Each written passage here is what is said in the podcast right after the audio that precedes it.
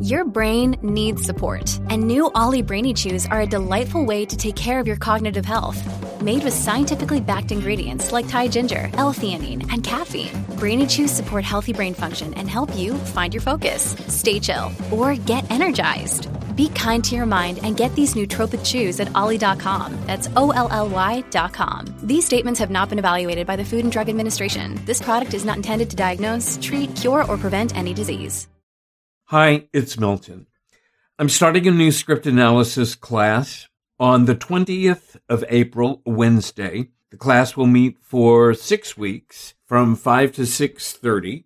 Script analysis is meant to help us look at the text of a play and figure out what exactly do I look for in order to make these talented choices that I want to make. For more information about the class, email us at scriptanalysisclass at gmail.com. Script analysis class, one word, at gmail.com.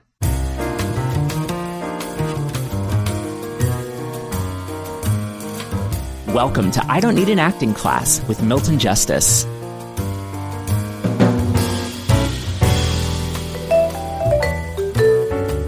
Okay, so I sent you all this script and, and I decided it was a really good script to work on because it's only one page and clearly nothing is there.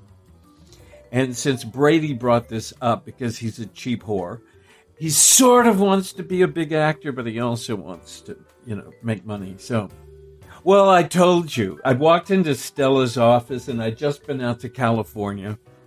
My ex boss was doing a um, sitcom, and he invited me to the rehearsal. And he had forever he wanted me to, to return and be his assistant, and I said no, I couldn't do this show.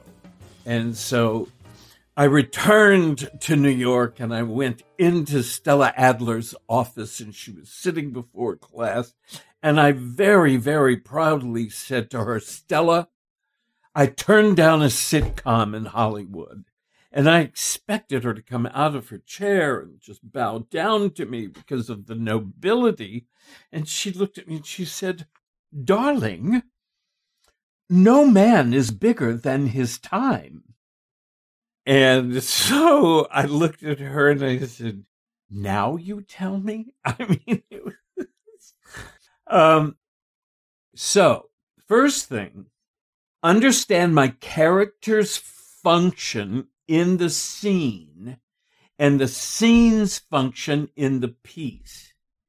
And let that inform my choices and my character's problem. Now, here's the reason this is important. It's because so much of television and so, and this is really specifically television, uh, but film as well, has to do with plot. It's very important to understand exactly how this scene that I'm doing and this character fits into this plot. And so, and, and, a lot of times you'll figure out different things. Sometimes you are, as in the case of this, you're setting up who the new commandant is or whatever the hell she is. You're setting up a particular situation, but it's just kind of important. And, and with a lot of these things, I think, you know, we just kind of start nowhere and then periodically we just start to layer in and say okay this is this is the function that i have. Okay. Second note build something specific that is going on before the scene starts. Now this is a particular issue that happens for those of you well first of all you all know from my book, and if you listen to my podcast, I think, although I've never listened to my podcast, I'm very big in talking things out. If you talk it out and talk it out like it is an acting exercise, you talk out this event. There's an operative word in it, event, which is also very good. It's not just wandering around aimlessly doing nothing. It's finding an event so build something specific before the scene starts. It gives you the complete idea that there is a continuation going on of the scene that you're in rather than starting from nothing. So, Milton, you're talking about building the moment before. Yes, a specific moment before it starts, and sometimes you can talk out events before the scene started. I mean, other events. I, I like to think that there's something specific before this scene. I, I put Greg and Teo on tape a lot. And just one of the things that, that I make sure both of them do is talk out something going on before the scene starts and change it every time. You, you, I mean, there's a tendency, you know, opening night's fabulous. Why is the second performance always down? Well, the reason is is because opening night was fabulous and you're trying to recreate what you did on opening night.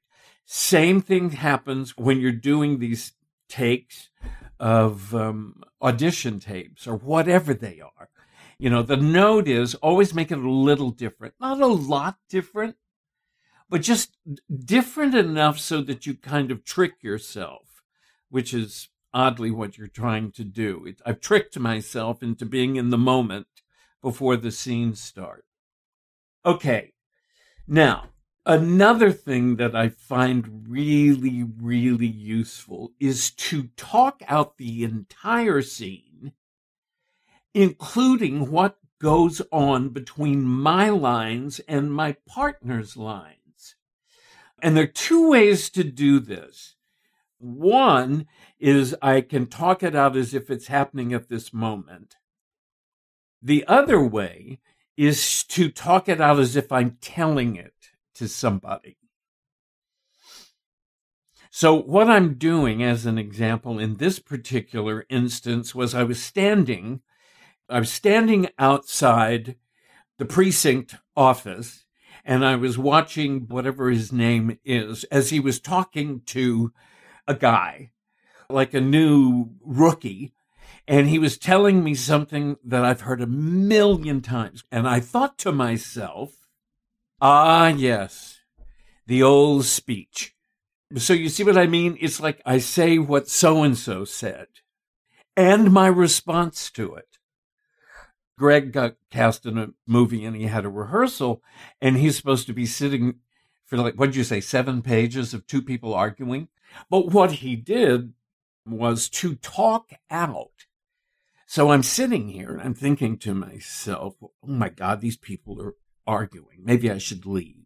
No, actually, if I start to leave, it's going to draw attention to myself. And then I hear one of them say, you know, you son of a bitch, how can you move out on me? And I'm thinking to myself, oh dear, this is really a place I should. Do you see what I mean? So I, I talk them out and I talk my own response to it. Now, the reason I do that is it forces me to be involved in the scene. It keeps me from waiting for a cue because I am talking out what is going on with me throughout their dialogue. And sometimes it's as simple, I mean, it's as simple as, this. so she said, which made me think, you, you see, it's that obvious. Mm. It's that obvious because it's my rehearsal. And, and this is all based, I'm telling you something. I came up with all of this because I kept looking at audition tapes and I kept looking at audition tapes and I kept looking at audition tapes. And I kept saying to myself, they're dead.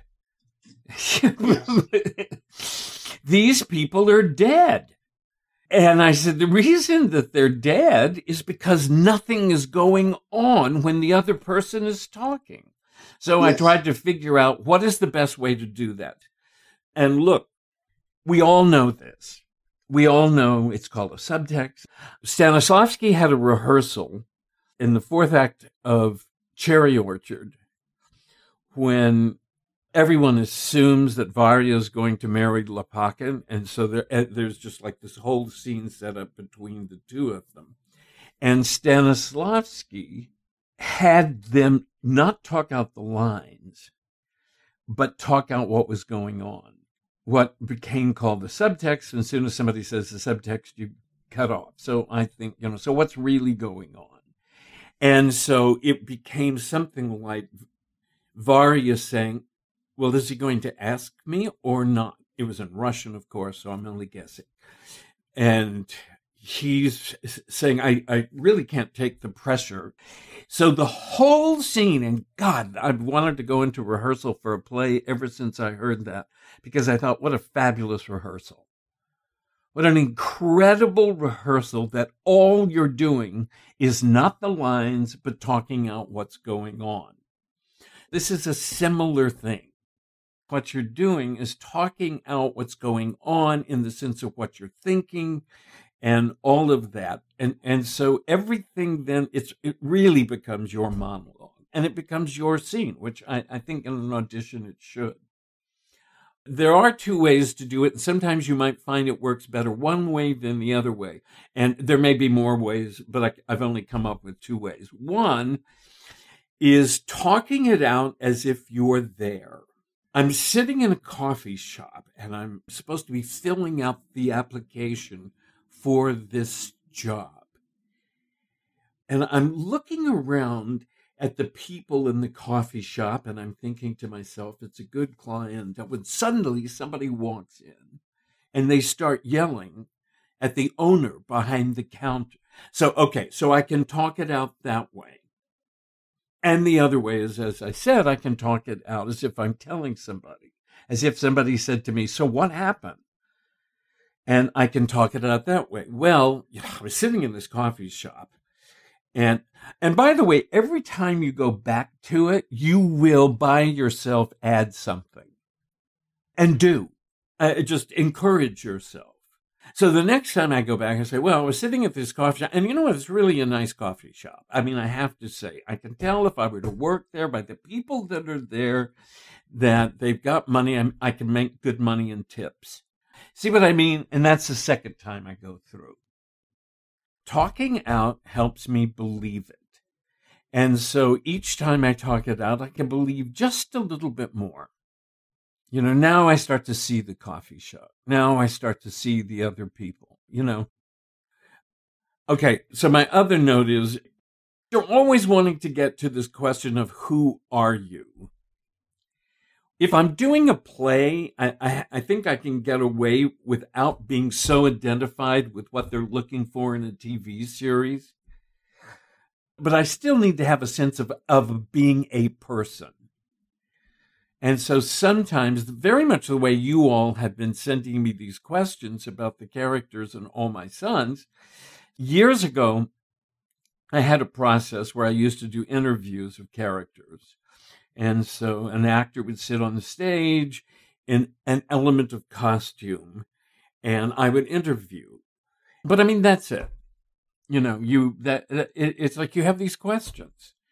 My last note to JP was a note that said, look as hot as possible. Now, um, because JP, who's a nice looking guy, and so he's been very sexy in some movies. And so he decided for this one particular audition, which was as a construction worker or something, that he was going to dress the part. And also, he was going to not shave. And I looked at him and I said, JP, when you don't shave, you look like a homeless person. And so I said, actually, even specifically, you look like a homeless drug addict. So I, my note to him, which he wrote back to me, is look as hot as possible, which is what I said to him.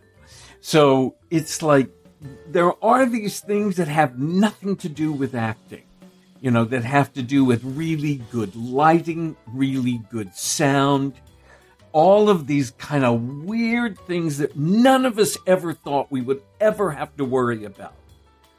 I mean, it, it's like as a teacher, I've had to start worrying about lighting.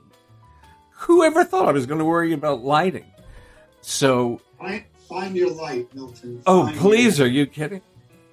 That's the actor's studio joke.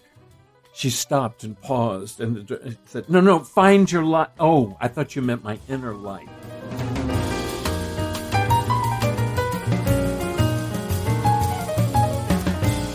Hey, everybody, it's Walker Vreeland, producer of I Don't Need an Acting Class.